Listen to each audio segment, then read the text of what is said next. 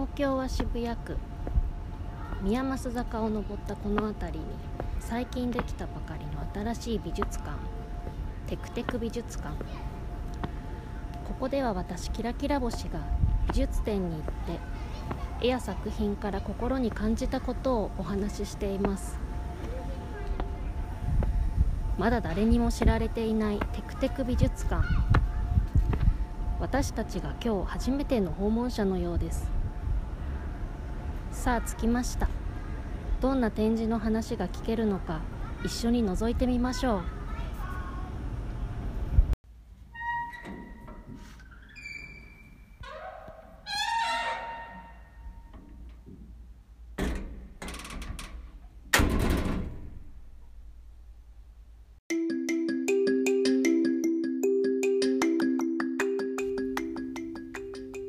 絵を見て感じたことを真空パック。キラキラ星のテクテク美術館。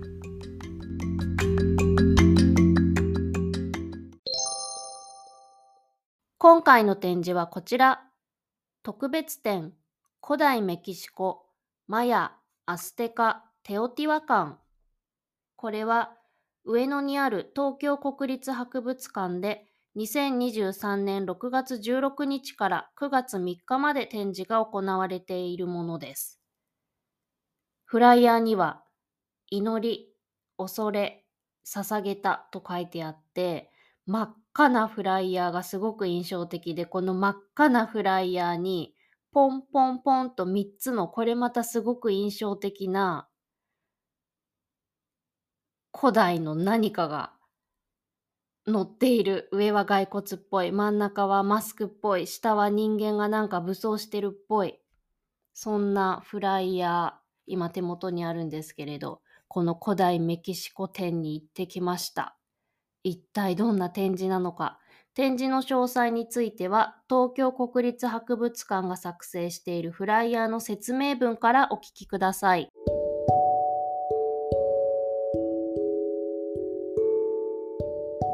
古代メキシコの秘宝約140件一挙集結。紀元前15世紀から紀元後16世紀のスペイン侵攻まで3000年以上にわたり繁栄したメキシコの古代文明本展ではそのうちマヤアステカテオティワカンという代表的な3つの文明に焦点を当て多彩な出土品約140件を紹介します。火山の噴火や地震、干ばつなど厳しい自然環境の中、人々は神を信仰し、時に畏怖しながら、王と王妃の墓、大神殿、三大ピラミッドなど各文明を代表する壮大なモニュメントを築きました。普遍的な神と自然への祈り、そして多様な環境から生み出された独自の世界観と造形美を通して、古代メキシコ文明の奥深さと魅力に迫ります。行ってきました古代メキシコ展。もう、ものすごい気持ちになりました展示を見ている間、この空間にいる間。あまりにも遥か彼方の年代、遥か彼方の距離、ものすごいものを見ているなと思って、ものすごい気持ちになったので、すべてを話そうと思うと、ものすごい時間がかかりそうなので、かいつまんで今回はお話をしたいなと思います。まず、この古代メキシコ展。期間が途方もないんですね。先ほどのフライヤーの中にも、紀元前15世紀から紀元後16世紀まで3000年以上にわたって繁栄したメキシコの古代文明っていう風に紹介されている通り、今回の展示の中でも、もう期間が謎めいてるんですね。200年とか250年、950年、450年。で一番時代の古いもので紀元前1000年から紀元前400年のものっていうのがあって、オルメカ文明のオルメカ様式の石具。もう一体いつの話なんだろう。で、その、遥か彼方のものが今私の目の前にあるっていうこの衝撃が強くて、もうずっと何を見ても、どの時代の何を見ても、すごいものを見てるぞ、すごいものを見ているぞっって思いながら展示を見ていました。なんか息を飲み続ける体験でした。メキシコ、マヤ、アステカ、テオティワカン。今私がいるこの日本からすると距離もはるか彼方だし、100年前、200年前、300年前、1000年前だってだいぶ前なのに、途方もないほど時間も離れている。時代も離れている。なのに、時を超えて、土地を超えて、2023年今日、日本の東京の上野の私の立っている目の前にこれがあるっていう、もうここは一体何次元の空間なんだろうって、すごい圧倒されて途方もない気持ちになりました。なんか信じられないんですよね。これが、これらが今目の前にあるということが。本当に不思議な、気が遠くなるような思いになりました。そしてこの古代メキシコ、マヤ、アステカ、テオティワカンってタイトルがあるんですけど、このテオティワカンって私あんまり聞き慣れなくて、なんかこのテオティワ館っていうのがタイヤ館とかビッグカメラ、池袋カメラパソコン館みたいな なんかテオティワ館って気がしてならないんですけど、全然そうではないんですね。で、さらにこのマヤ、アステカ、テオティワ館、マヤ文明、古代メキシコってこういうふうに聞くと、私の中であまり馴染みがないんですけれど、一番馴染みがあるものはメル・ギブソンの映画アポカリプト。そのぐらいなんですよね。詳しく私は知らないので。で、私、伊集院光さんが大好きで、深夜のバカ力大好きでいつも聞いてるんですけど、伊集院さんがよく言うのが、伊集院さんは手塚治虫のブラック・ジャックを読んでいるから、まあほぼ医師免許を持っているようなものだって言っていて、これ、この考え方すごい好き。この話がすごい好きなんですけど、私にとっては、まあ、マヤ文明、古代メキシコ、わかるとしたらメル・ギブソンのアポカリプト、まあ見てるんでほぼわかりますみたいな、わかんないんですけど、そんな感じです。メル・ギブソンの映画って白装リッチにしろ、パッションにしろ、そしてアポカリプトにしろ、うわってこうびっくりするようなギョッとするような、そして痛そうなシーンがすごいいっぱいあって、私の不得意分野ではあるんですけれど、どれも面白いので、ぜひ見たことない方は見てみてください。そして早速、具体的に見た展示の印象に残ったものをいくつか、本当にいくつか限られていますけど、ご紹介してみたいなと思います。まず、球技をする人の土偶。これマヤ文明の600年から950年。球技をする人の土偶。まさにその通り、球技をする人の形をしている 土偶なんですけれど、このぐらいの大きさかな？握り拳ぐらい割とちっちゃめのものなんですが、すごい精密に作られていて、片足膝をついて、右腕をビヨーンと伸ばして、左腕を曲げて顔の前に置いていて、こう志村けんのアイーンをしているような格好なんです。で、ちょっと前につんのめっていて、人の顔とかはすごく成功なんですけれど、もうね、この躍動感がすごいんです。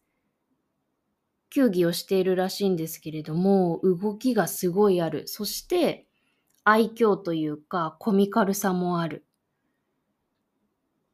とある文明の古いもの、とある文明の昔のもの、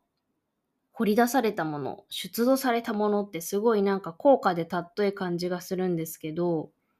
なんかもう、ポップなんですよね。そのギャップがすごく面白い。そして次に、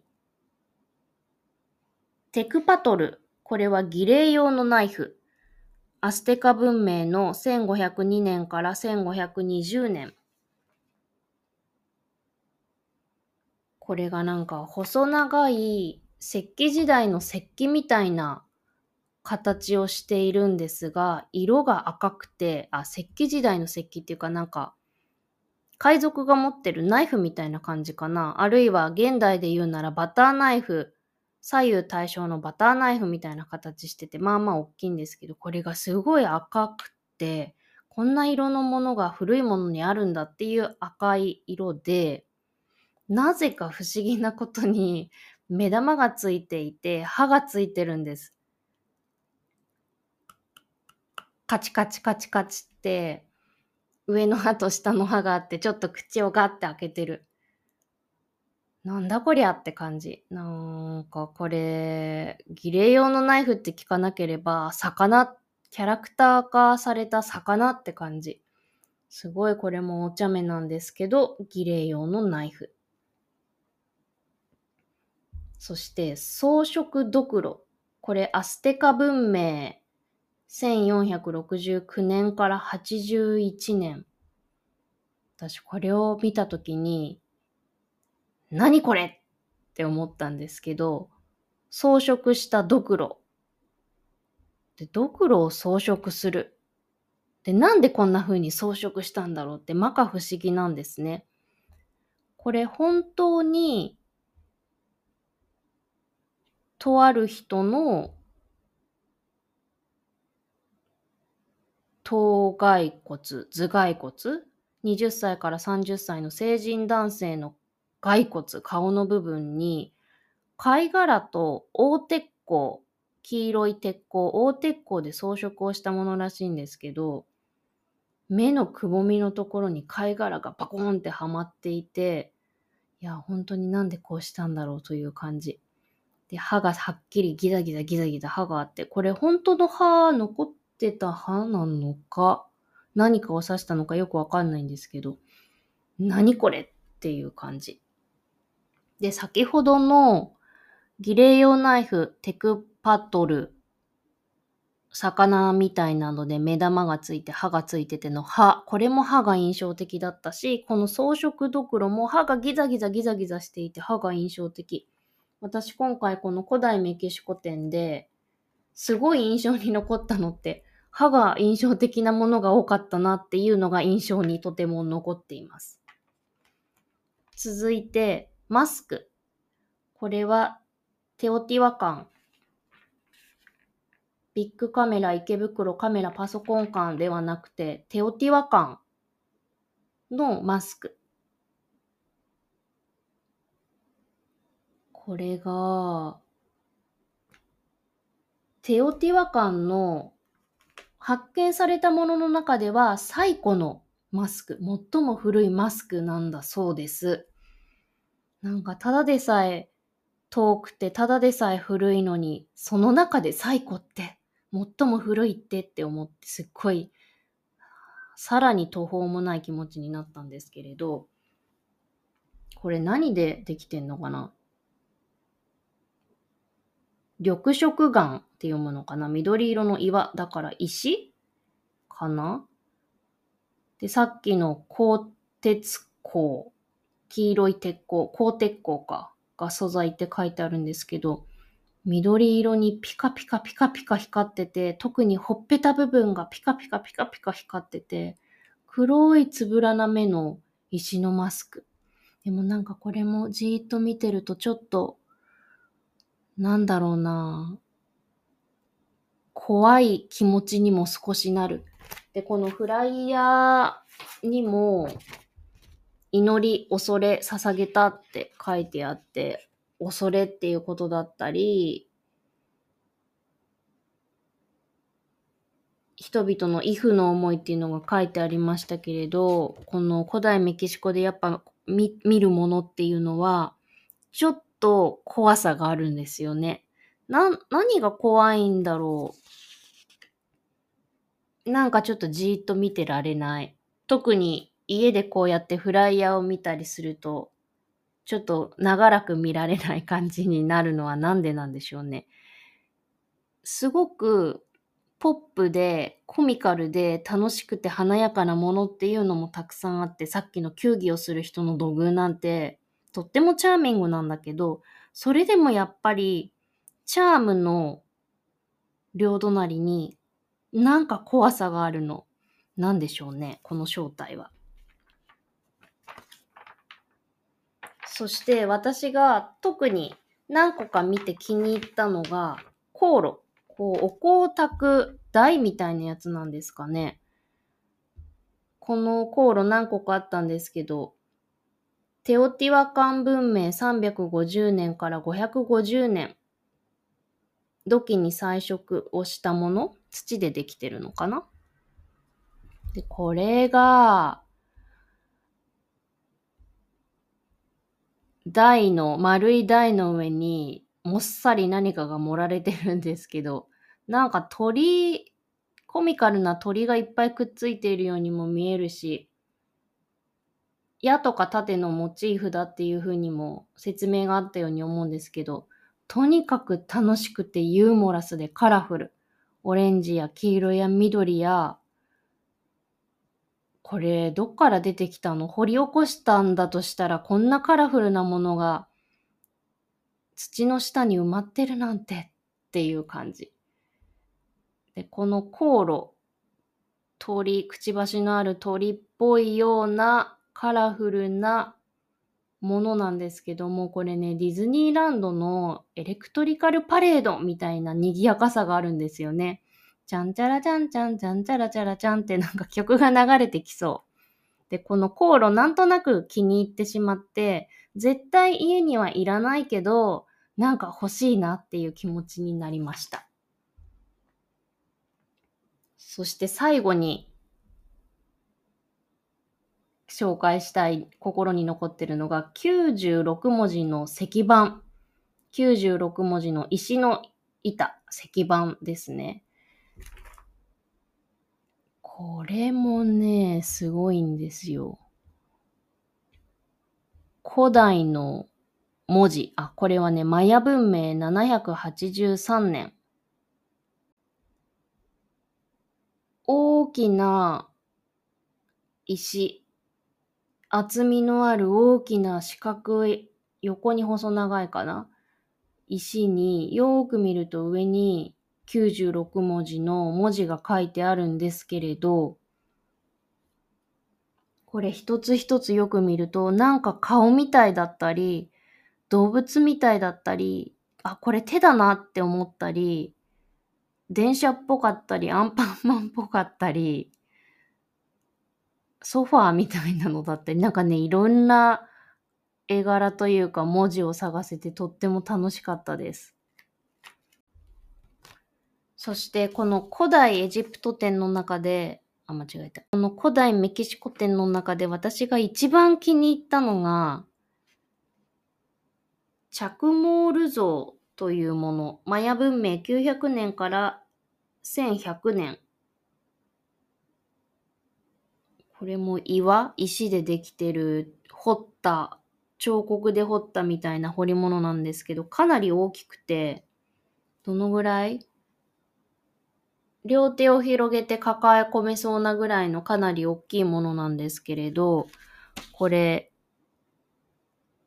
神に捧げる供え物の台っていうことなんですが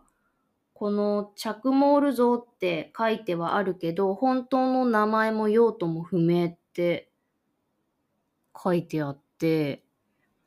人間の形をしていて、横たわっているというか、だらんと座っているというか、お尻から背中は床についていて、右足と左足は両方体育座りみたいに肘を立てていて、それで腕の、あ、肘を立てていてじゃなくて膝を立てていて、そして腕は肘が地面についていて、でも上半身は起こしている。で、顔はこっちを向いている。横たわっりかけているというか、座っている体勢からだらっとちょっとだけ寝ている感じ？ちょっとわかりにくいけど。なんかこの着モール像がすごいね、のほほんとしていて、とっても気に入りました。これもうむき出しで置いてあるので、360度その周りを回って見られるんですけれど、なんだろう、この感じ。ほんとのほほんとしていて、不思議な空気感で、でもマヤ文明の紀元後900年から1100年の間のものなんかこのチャクモール像さんはその後、だから1000年代で今が2020年だから、これが作られてから1000年後に遠い遠い地球儀で言うと反対側の日本に運ばれてどんな気持ちで今みんなに見られてるんだろうなっていうとっても不思議な気持ちになりました。そしてこの展示のものって人っぽいモチーフのものもたくさんあって今の着モール像ものほほんとしてるし最初にご紹介した球技をする人、すごく躍動している球技をする人とか、いろんなものあるんですけれど、すごく昔のもの、1000年、2000年、3000年前のもの。でもこれを作った私と同じ人がいるっていうなんか不思議な気持ちもあるし、その人ってどんな人だったんだろう？見た目だったり、性格だったり、キャラクターだ、同じか、キャラクターだったり、どんな人だったんだろう。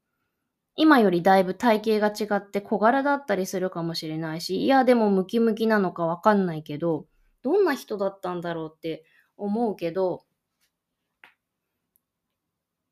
なんとなく、そこにいた人そのものが、この、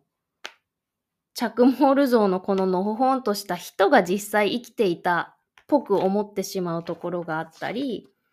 実際に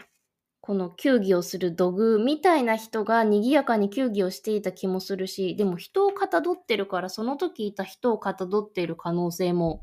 ありますよね。だから今見ている展示されているこれらのもの、人を模したものは特にこういう人がその場で生き生きと1000年前に1000年前に生きていたように思うなんか不思議な気持ちっていうのがあって、本当に何とも言えない気持ちになりました。さらにこの展示、古代メキシコ展、結構人が多くて混んでいたんですけれど、やはり東京国立博物館でこういうのやると混んでるのがセットなんですけど、周りにいる人たちの私の耳に漏れ聞こえてくる感想、コメントっていうのがすごく面白くて、興味深く聞いていたんですが、その中でも2つ取り上げてみると、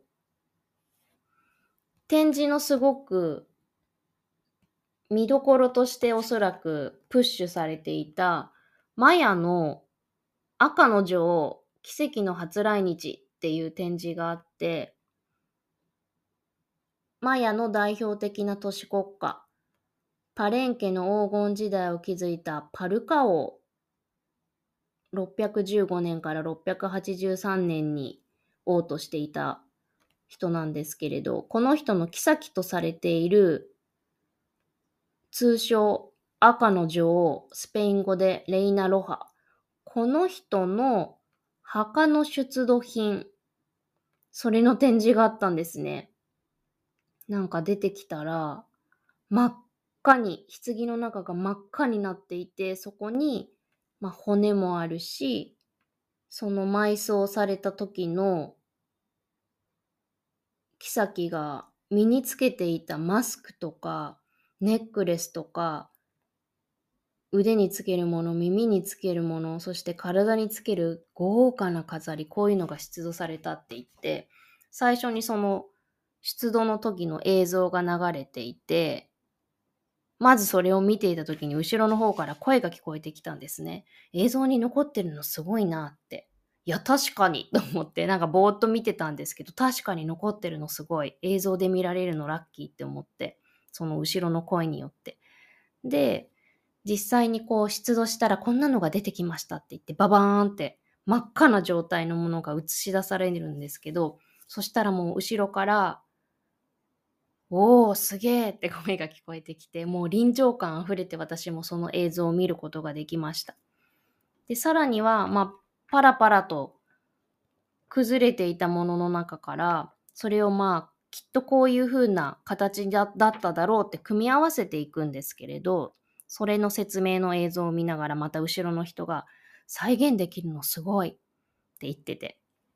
いや、ほんとそうだなって。そしてさらにパズルの天才って言ってて、本当にそうだなって思って。さらに誰も正解を知らないのに形をこうだって再現できるのすごいよねって言ってて、本当にそうだなって。この後ろの人の声を聞きながらこの映像を見れて、凄さが私にさらに伝わって本当に良かったなって思いました。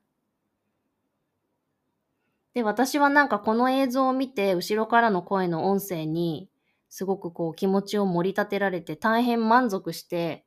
ああ、すごかったって思ってちょっと歩いていったら、その本物があるんですよ。その時の出土された棺をイメージした感じで展示され、本当にその時の妃がしていたマスクとか、首飾りとかっていうのが展示されてて、もうなんか、え、見られんの？って驚愕してしまいました。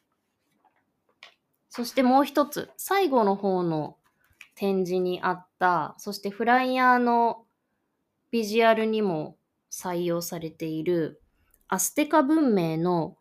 ワシの戦士像、鳥のワシに戦う戦士の像、ワシの戦士像。なんとこれ高さ170センチ。もう人のサイズですよね。リアルな人のサイズ。アステカ文明1469年から86年。これがもうね、すごいんですよ。人間なんだけど、鳥人間みたいな感じ。わしの戦士像とあるように、その人の足のところに鳥の足の爪がついていたり、腕のところは羽みたいに装飾されていたり、そしてその人の顔のところには鳥の被り物がされていて、鳥がぐわーって口を開けた口の中にその人間の顔が入ってる。ほんと鳥人間。わし人間。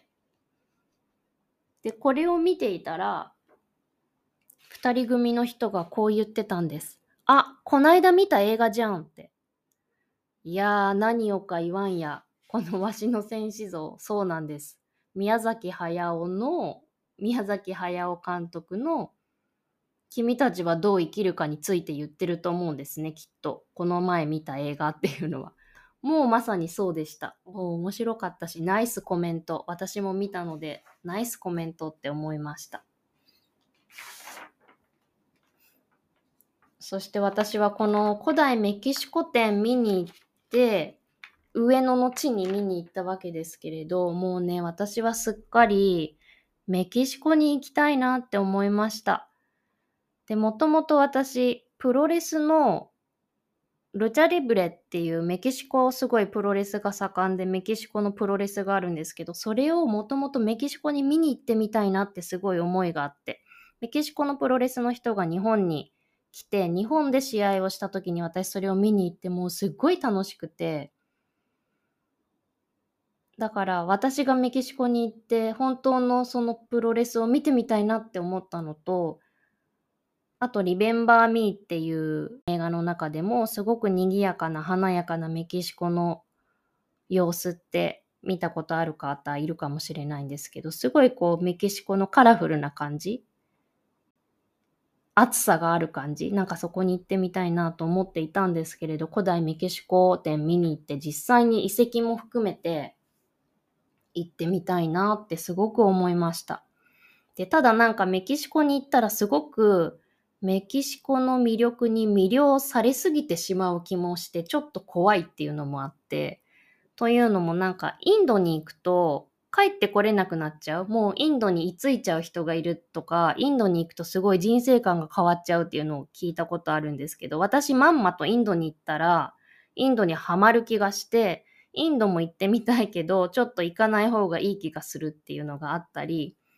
あと、ブルース・リー。私絶対ブルース・リーすごい好きになりそうだから、実はブルース・リーの映画見たことがないんですよ。私一回彼の映画見ちゃったら、ブルース・リーのこと大好きになる自信があって、遠ざけているっていうのが、なんか皆さんそういうのありませんか？これに手を出したら、この入り口に入ったら、この世界に足を踏み入れたら、もう帰ってこれない気がするって。でも実際に帰ってこれなくなってしまっている人も多々いるかとは思うんですけど、私にとってのインドとかブルース・リーとかそしてメキシコもなんかもうハマりまくってしまう気がしてならない。でもちょっと本当にメキシコは人生のうちに行ってみたいなってとっても思います。あと私は、この遺跡とか土偶とか掘り起こしたものっていうと、イスラエルで発掘された何かの破片を持ってるんですね。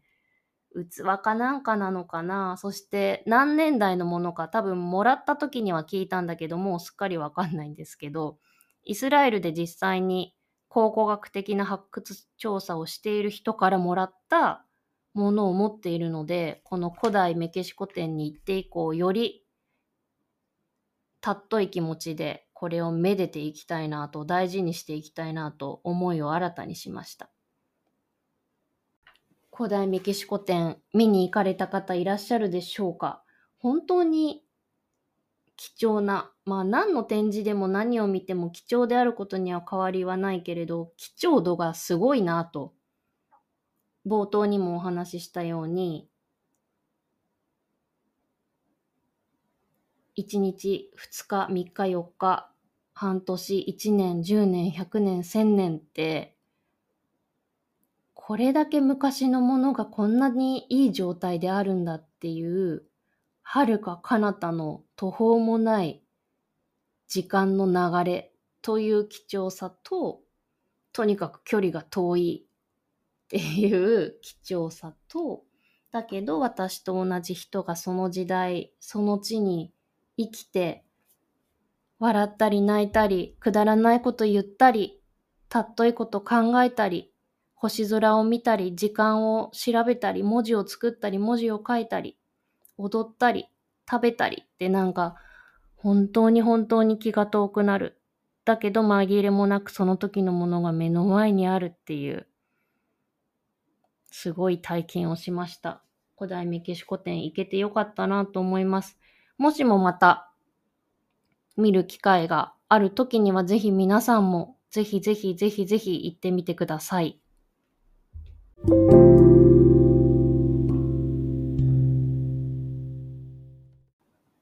すごいものを見ているぞ。ものすごいものを見ているぞ。ここは何次元の空間なんだろう。でも後半、体が古代メキシコに馴染んでいく心地よさ。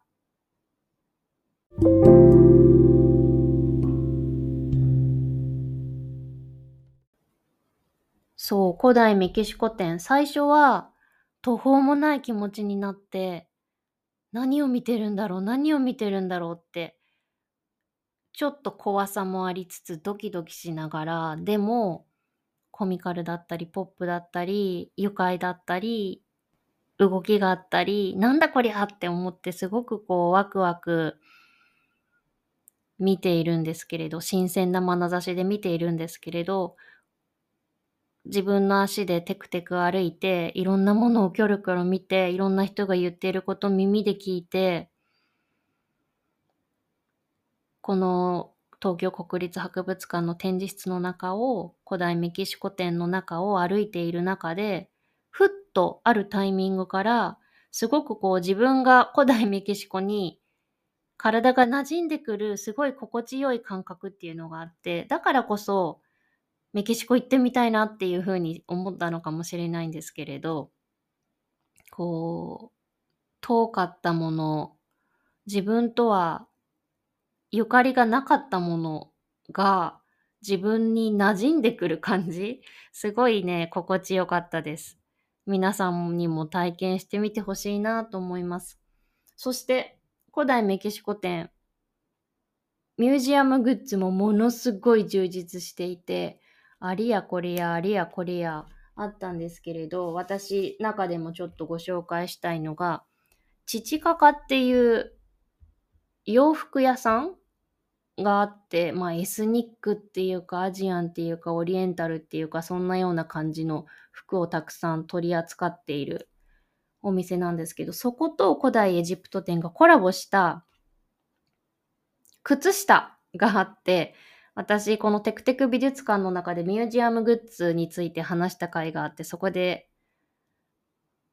ほぼ必ず靴下を美術展で売ってれば買うよって言って、まんまと今回買ったんですね。で、買ったのが、赤い靴下。赤いんだけど、黄色とか青とかオレンジとか水色とかのカラフルなボーダーになっていて、先ほど後ろから声がして、こんな面白いこと言ってる声がしてって言った赤の女王、これの緑色のマスクがワンポイントついている靴下買いました。で、これ実は2足あって、青い靴下もあるんですね。で、この青い靴下が、テオティワカン文明の300年から550年太陽のピラミッドのところにあった死のディスク石彫。ディスクはカタカナで、石彫は石に掘るって書いて石彫。死と再生を暗示する沈んだ太陽っていうモチーフのすごい大きいね、石でできたドクロのマークと太陽を掛け合わせたみたいなやつがあったんですけど、それをワンポイントにした青のカラフルなボーダーの靴下。この2つがあって、最初私、青を手に取って、青、青かわいいと思って、青買おうって思って。でもすごい迷って、ああ、でも赤にしよう。いや、青にしようって何回か持ち帰って結局赤を買ったんです。だけど、ああ、やっぱり青も欲しかった。どうしてあの時両方青も買わなかったんだろうって思ったのと、あ、まあいいや。ちょっと続きは後で話しますね。あ、そう、まあいいや、思ったのと、もう一つ、エコバッグがあって、これもまた可愛いんですよ。3種類。これもね、チチカカとのコラボなんですけど、エコバッグ3種類あるうちの特にいいなと思ったのが、先ほどの赤い靴下と同じ赤の女王の柄のエコバッグ。エコバッグ部分は赤くってすごいカラフルなんですけど、ポケットのところに先ほどの靴下のワンポイントと同じ赤の女王の緑色のマスク、今度はね、まん丸の顔がついていて、そこのまん丸の顔のところがポケットになっていて、つまりポーチになるんですけど、この中に収納できるんですね。赤いエコバッグをググググってポケット部分に入れると、緑色のまん丸の赤の女王のマスク、顔につける緑色のマスクに収納できるエコバッグっていうのがあって、これね、買おうと思った。買えばよかったのにね、買うの忘れて帰ってきちゃったんですね。なので、この赤の女王のエコバッグと、青の死のディスク石彫でしたっけ？死のディスク石彫青靴下。これをね、ああ、やっぱり欲しかったなってずっと思っていて、友達に古代メキシコ店にもう行ったかと私は尋ねて、まだ行ってないって言っていたので、古代メキシコ店に行ったらこれとこれを買ってきてほしいってお願いをして買ってきてもらいました。やったなのでこのチチカカの靴下とエコバッグ、古代メキシコ店のコラボ。ねすごい素敵なんですよ。皆さん、古代メキシコ店に行った方は何か買いましたか？何を買ったか教えてほしいし、それを聞いたらそれも買えばよかったって思いそうなんですけど。古代メキシコ気分で、2023年の日本でしばらく過ごしたいと思います。それではまた、テクテク美術館でお待ちしています。